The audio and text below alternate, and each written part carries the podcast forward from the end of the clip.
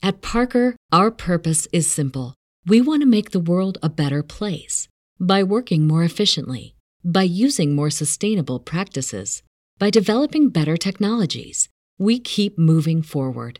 With each new idea, innovation, and partnership, we're one step closer to fulfilling our purpose every single day. To find out more, visit parker.com/purpose.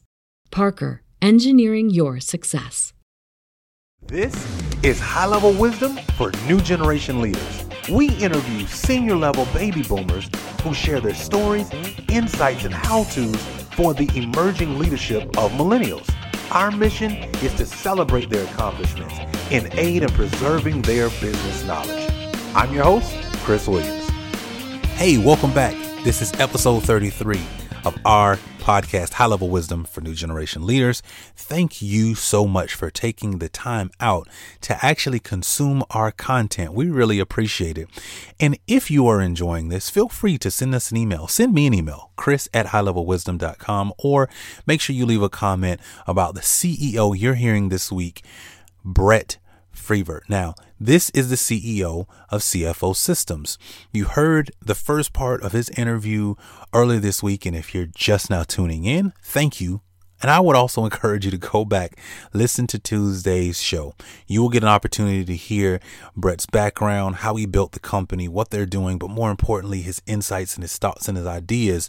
And we're going to continue that today's uh, during today's show. So without further ado, what I want you to do, sit back, relax, make sure you got a pen, make sure you get somewhere where you can listen to this episode a couple of times because Brett dives even further into his mentality, what he thinks uh, millennials need in order to not only be able to take the jobs of the future, but also to be able to lead right now. Take a listen to the second portion of my interview with Brett, the CEO of CFO Systems LLC. Take a listen.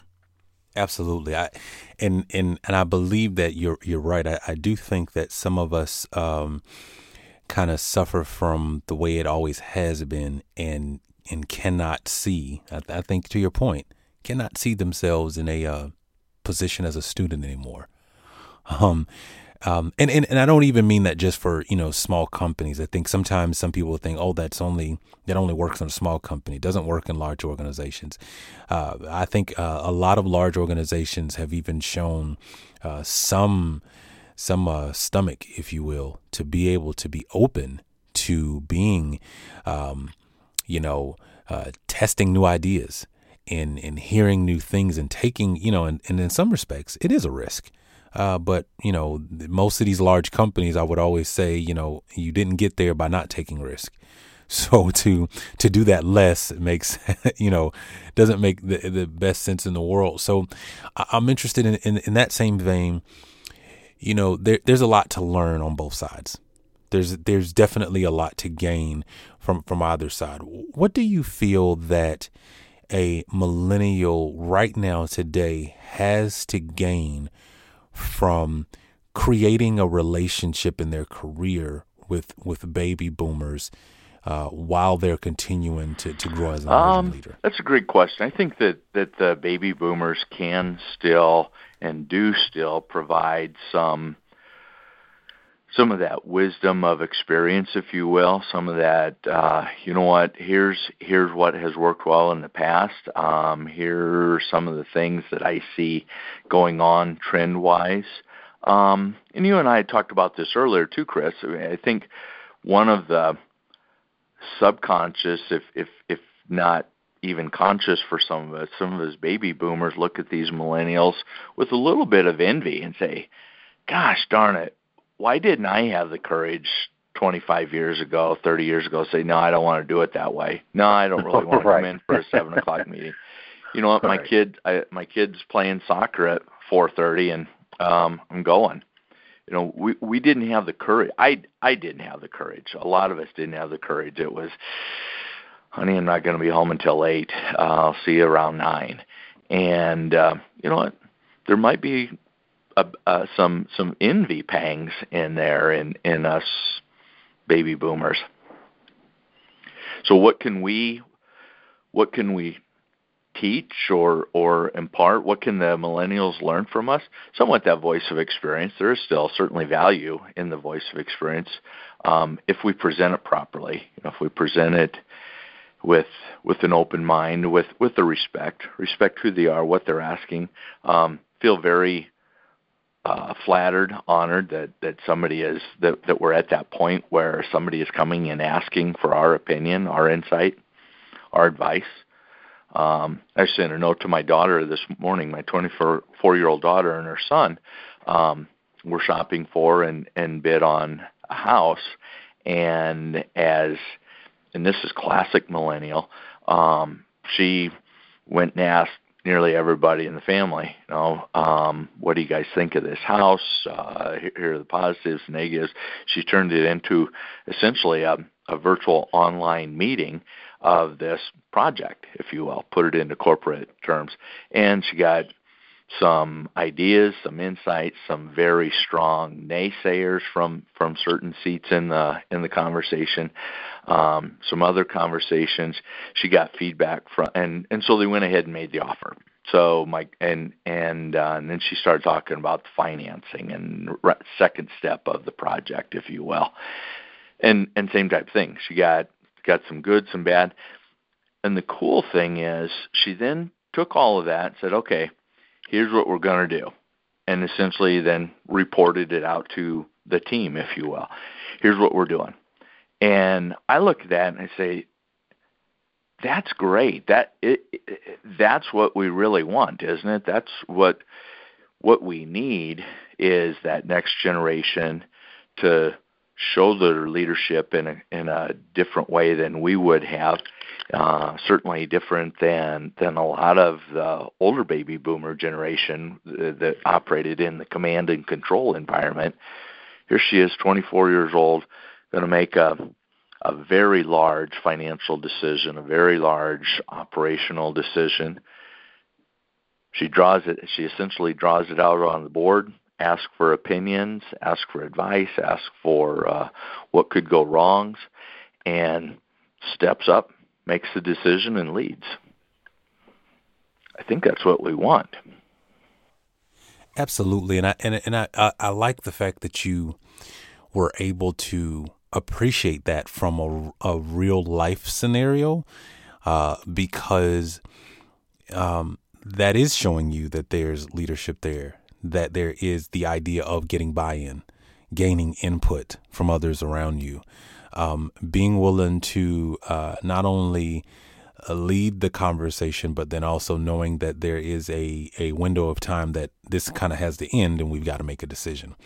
And I, I think you're right. I think every leader would love to see that um, from from those that they're that they're uh, looking to groom. And so, on the opposite end of that spectrum, there is the, the the the, baby boomer who is in in some respects I'm sure in a lot of companies they're already looking at their next emerging leadership.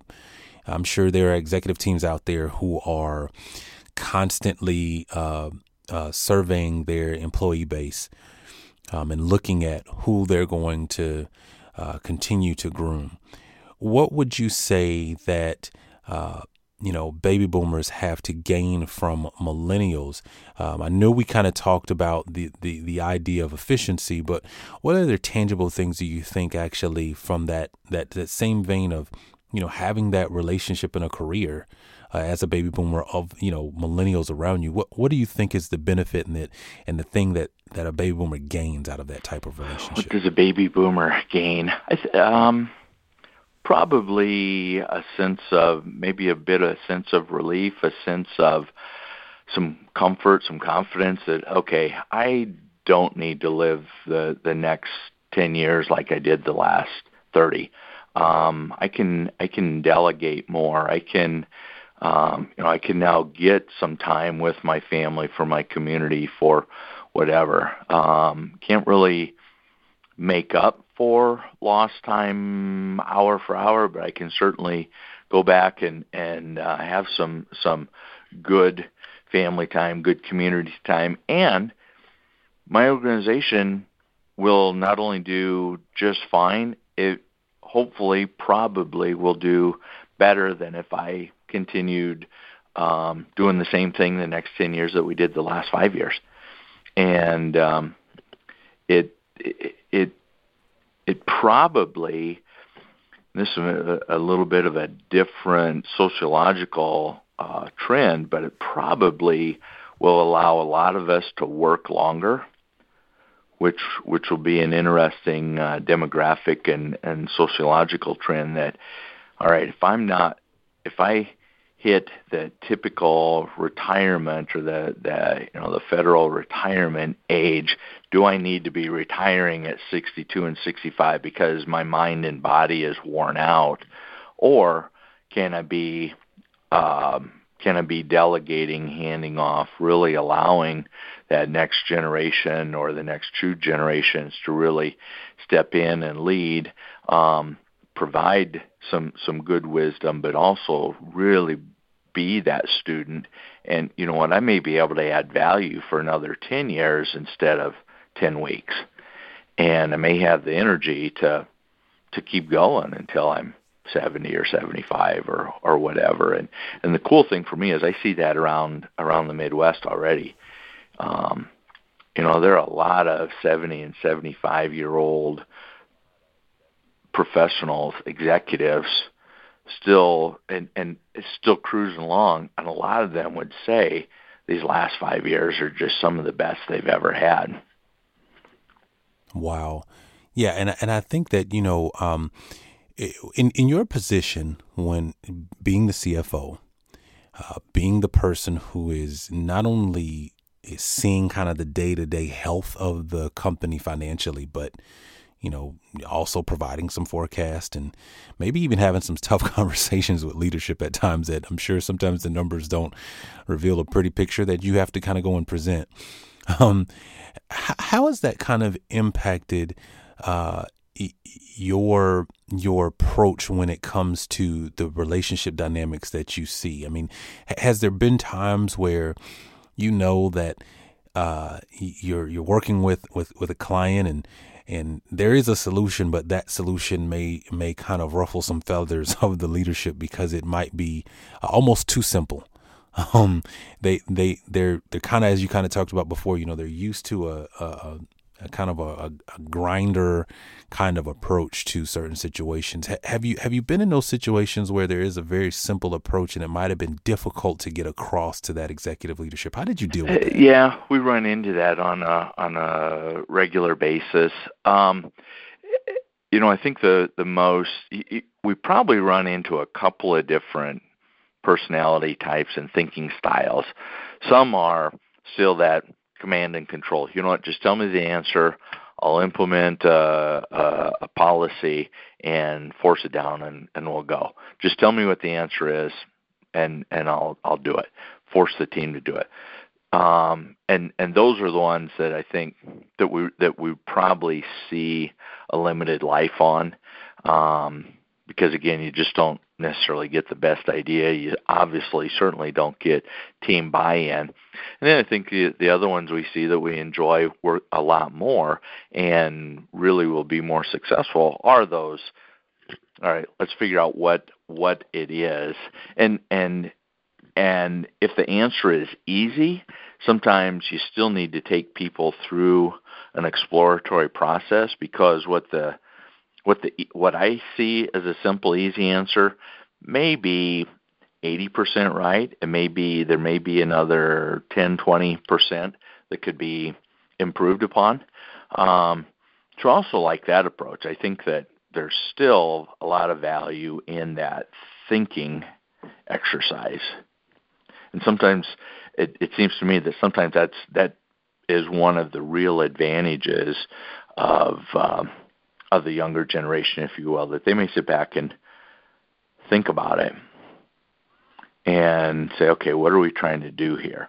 And I don't know if you, you know, and, and they they also have a good persistency. I watch my son on video games, and and you know, people complain a lot about kids on video games, but you watch the persistence that that teaches. Of okay, I need to go find X, whether it's a coin or a, you know whatever the heck his his objective is. He knows what his objective is, and he and he tries going here and doesn't get anywhere. So you know what? He just backs out and heads in a different direction. How much different would would corporate life, would our work world be, if if all of us old dogs could could back, pivot and back out that quickly? And say, you know what, that didn't work. Let's try it a different way. Let's think about this.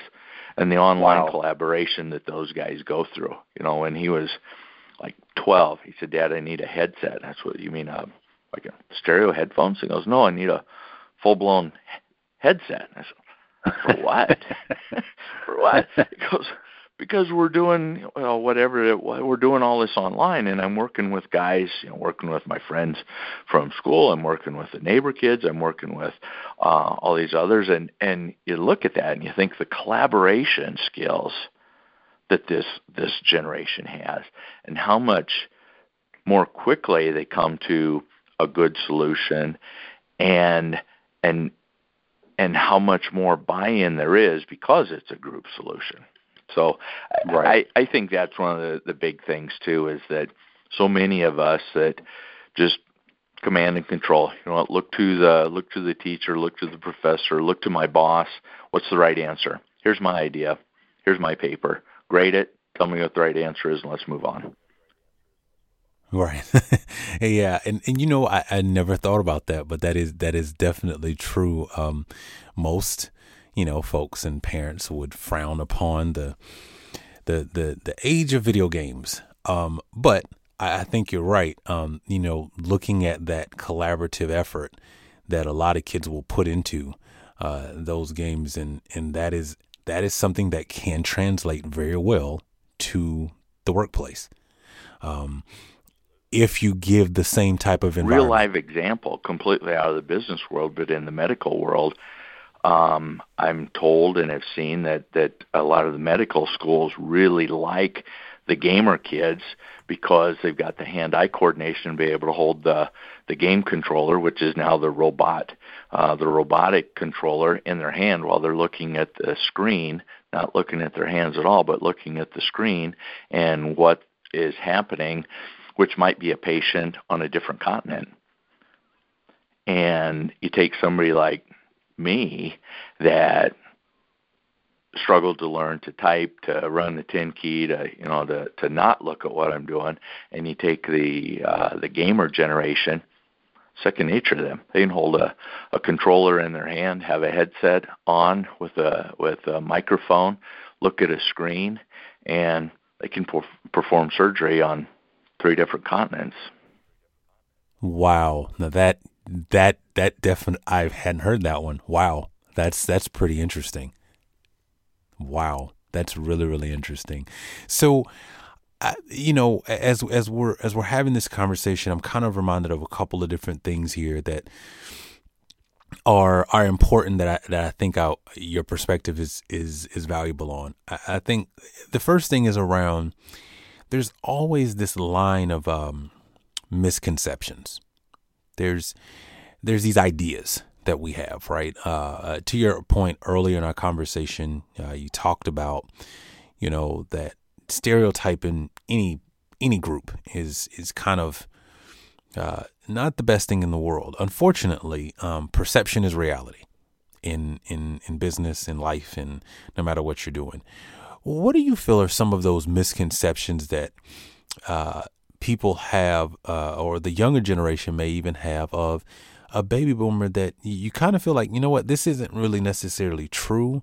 Um, it, it, it probably is, is more of a, uh, of a stereotype, and we, we probably can do a better job of trying to dispel it. What, what, would you say that thing is? Especially because you you sit in seats of influence and leadership, uh, no matter who your client is, and so you you've seen some of that uh, through throughout you know what you've built and and how you've helped other other clients and, and companies around the country. What what would you say some of those misconceptions? Boy, Chris. Are? You know, that's probably an entirely another conversation. What do I think the the millennials think of me as a baby boomer?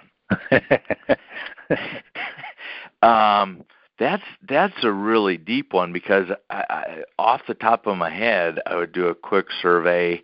mental survey of, of conversations, and I think the the perceptions range from you know, sort of a, a, a an exasperated sigh and a roll of the eyes to, geez, here he goes again, telling me I need to work hard, and um, and and they get tired of hearing that. And I think a lot of us baby boomers, and and again, this is a stereotype, so I'll be very careful. A lot of us baby boomers have that, you know. You're a millennial. God, I read about you in the paper every day. I'm sick of it. Just work hard like I did. And and I think that that there's a good number of the millennials that just see us as disrespectful, stubborn, rigid, stuck in the old ways. Um, you know, the, the, this is the way we always did it. Why would we do it any other way? I think there's a lot of a lot of that, a lot of validity to that, um, and and I think that there's probably also some frustration, disappointment that, geez, you've seen so much, you've done so much, you tell me how much you've seen and done. Why don't you teach me better? And that, I think, is probably one of our biggest uh, failures, if you will, as as a baby boomer generation. You know what? If if we're if we're as smart and experienced and hardworking as we say we are, why aren't we teaching them better, more wow. effectively, wow. more successfully? And and and that doesn't mean let me show you how I did it. You do it the same way, and and the next 40 years will be the same as the last 40 years because we know that's not real. But why don't we teach them to learn? Why don't we teach them our life lessons? and I think I so I, I think I see some of that, some, some a little bit of a little bit of envy, envy, a little bit of admiration, a little bit of disappointment, frustration. Again, show me, tell me, stop telling me what's wrong with me as a millennial and how good you are as a baby boomer. Tell me how that what what the next 30 years might look like. I mentioned now, my grandmother a, earlier. One, you know, one of the one of the key phrases from my grandmother. She made it to 93, and and um, and and so she would spend time with my daughters, and she'd say, you know, you look at everything I've seen in these last 80 years. Uh, everything from going to, uh, you know, everything from going to indoor plumbing to electricity to telephones to cell phones, microwaves. Think of what these kids are going to see. We can't even imagine what they're going to see. And and so you take that into the work world and say, all right, the things that we have seen and the the the adaptations that we have made, and again, you you look at somebody like me that in 19 whatever it was 1989 90 when voicemail came along and it was just startling.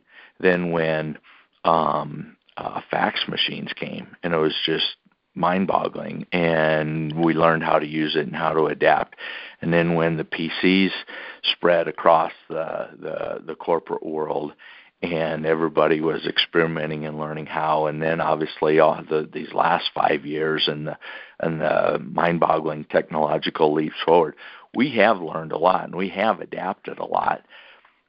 I think that that there's probably a lot of us that don't give ourselves credit for for what we have seen and learned and the ability that we have to to relay some of that flexibility to remember and and respect and relay some of that flexibility and that learning capability that we really did have over these last 30 years and and present that to the the millennials with with the open mindedness and and the the wisdom of grandma that you guys are going to see changes that I can't even imagine. You can't even imagine.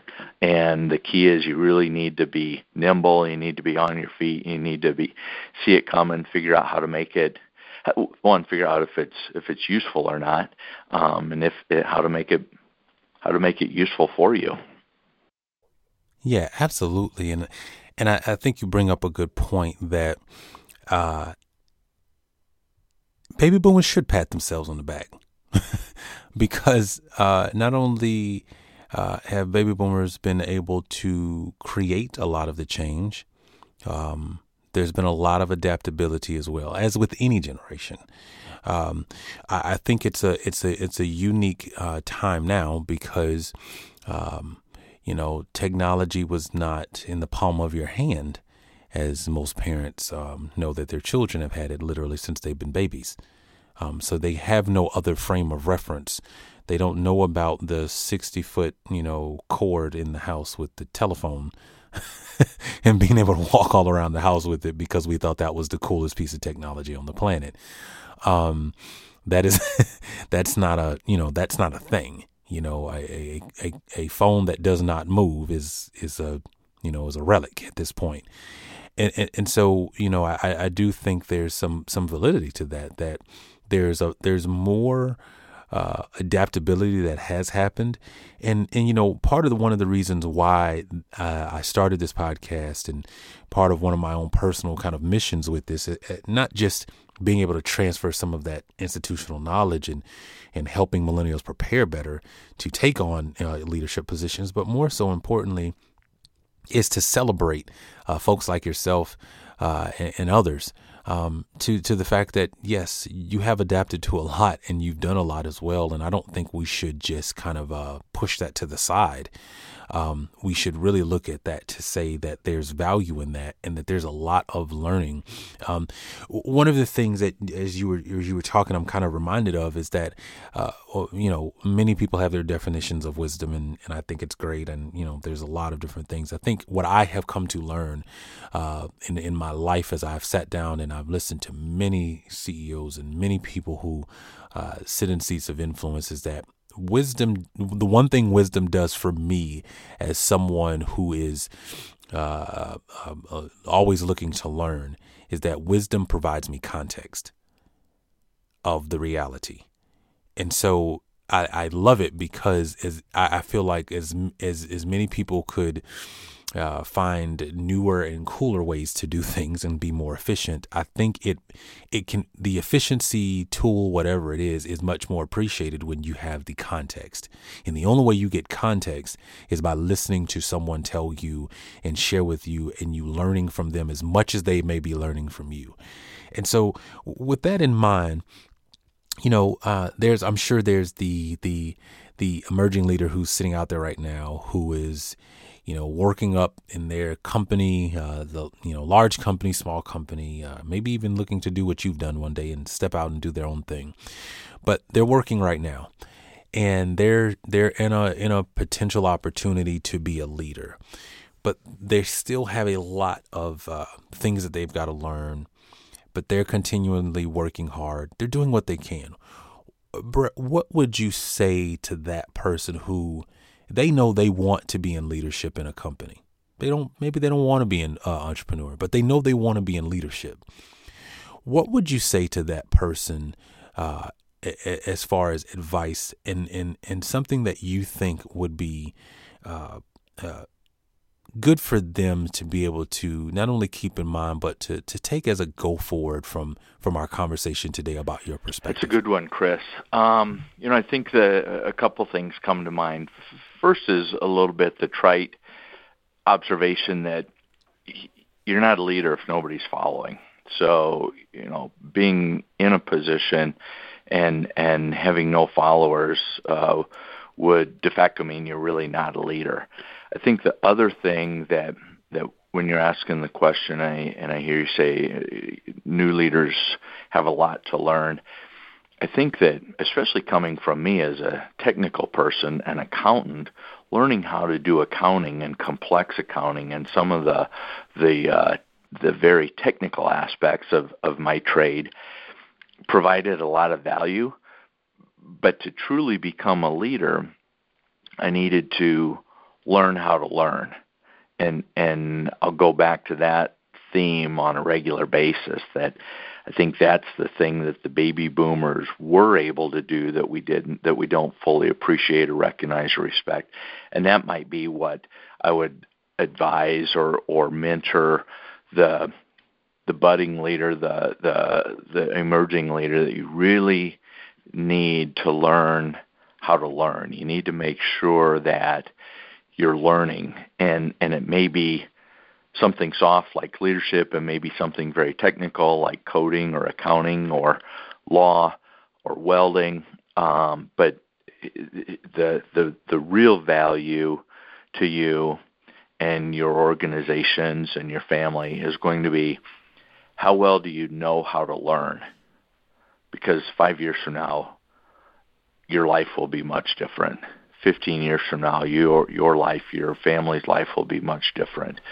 And the key skill really is learning how to learn. Absolutely, absolutely, and and I think even to take that a step further, I think once you've learned it, how learning how to apply it so that it becomes actionable. Um, I, I enjoy um, the idea of lifelong learning. Um, I think it it shows when we're not, um, because we can kind of be uh, uh, stubborn on a particular way. Um, when one thing that I think uh, technology has afforded us all is to really know that things will change and you do have a choice whether to adapt or you know or to stay the way you are but uh, there's going to be a consequence on both sides and, and, so you kind of have to be able to choose how how you ebb and flow in that. And so so brett just just to wrap up our, our conversation here uh, you know if, if if there was a a book that you would say you know uh, would be great for somebody in their in their in their budding career um, that that you know is is and it doesn't have to be just one but if there was just one particular book that you would say you know you'd recommend uh, our listeners would actually read what book would that be um i'm probably going to go with two um one, I I was actually. Can I list three, Chris? Sure, absolutely. Probably three. Absolutely. One of the very early leadership books I read was The One Minute Manager, and Blanchard put together in a very cute, folksy, novelesque fashion some really deep leadership mentoring concepts. And if everybody read the one minute manager five times during school and and and five times a year for the for the rest of their career it, it would be really powerful the other one then that is um uh seven habits you know and and the whole covey concept of putting first things first and recognizing what the first thing is and being able to put things into the into the Eisenhower quadrant of of what is important and urgent and and recognizing the need to step back and sharpen the saw in his terminology. I think the the uh, Seven Habits is also a book that I've read probably every other year uh, for the last 30 years. And I just picked up one, and I need to get the title and the um, the author memorized. But it's the is by the founder of of uh, Samuel Adams.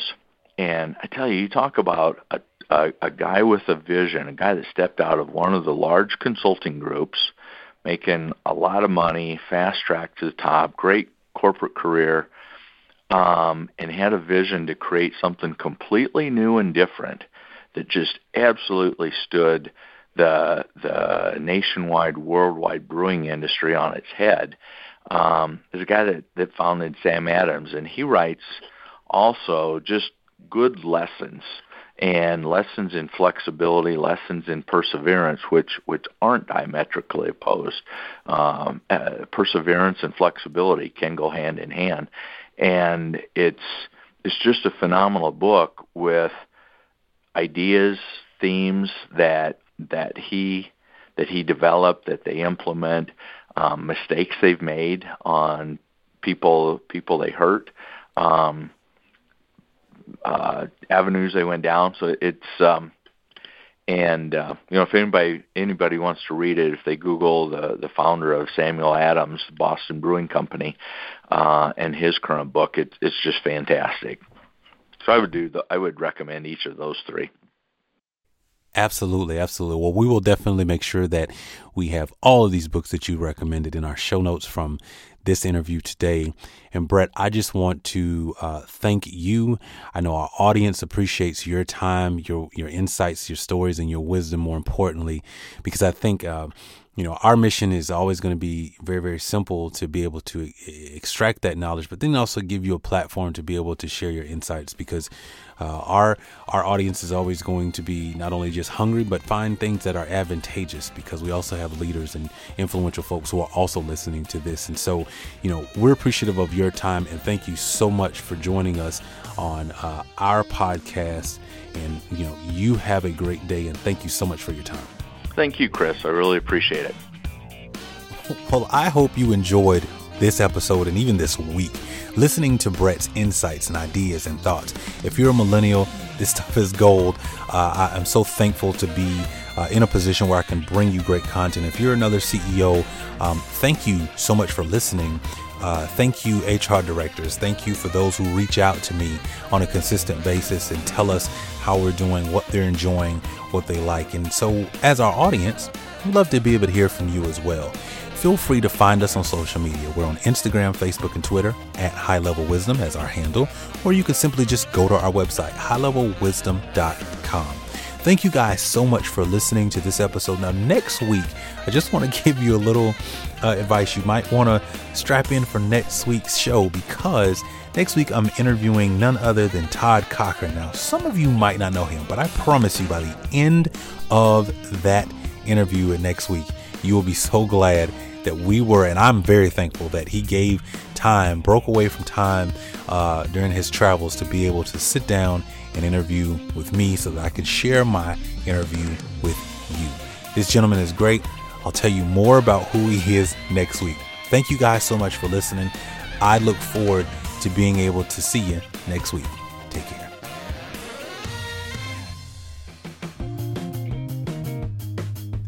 Hey, you know what's happening every day. Somebody is raising their hand to retire as a baby boomer, and they have a lot of institutional knowledge, and you're not sure how to protect it. More importantly, how do you even pass it off to the next emerging leadership in your company? Well, I have a solution for you. It is the High Level Wisdom Workshop, the one day workshop where we help your executive leadership and millennial emerging leaders come together for one day in a high intensive, high impact, fun, and energetic way to learn about how to close the knowledge gap and protect your institutional knowledge.